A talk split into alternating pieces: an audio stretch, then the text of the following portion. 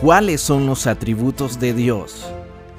Cuando hablamos de los atributos de Dios, nos referimos a aquellas características que describen el ser de Dios. Él es uno, Él es santo, Él es omnisciente, Él es omnipresente, Él es omnipotente. Esas son algunas de las diferentes palabras que usamos para describir la naturaleza y el carácter de Dios son características que atribuimos al ser de Dios.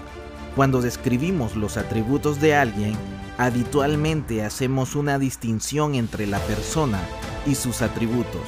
Por ejemplo, usted puede decir que su madre es paciente, pero usted no diría que su madre es paciencia. También diría que su madre es más que una mera lista de rasgos. De la misma forma, Dios no es simplemente una lista de atributos, pero Dios es diferente a su madre por cuanto fue el ser de Dios lo que inicialmente definió los atributos. Al tener una mejor comprensión de Dios, podemos aprender más de lo que es la auténtica bondad o la verdad, la belleza, la paciencia, la fuerza. En este sentido, Dios es sus atributos. No significa que Él sea un ser compuesto de 3 kilos de omnisciencia, 3 kilos de omnipresencia, 3 kilos de omnipotencia, etcétera, etcétera, y que mezclando todo tengamos un concepto de Dios. En lugar de eso, Dios en su esencia, en su mismo ser, es santo y esa santidad es inmutable. Dios en su totalidad es inmutable y asimismo es enteramente santo.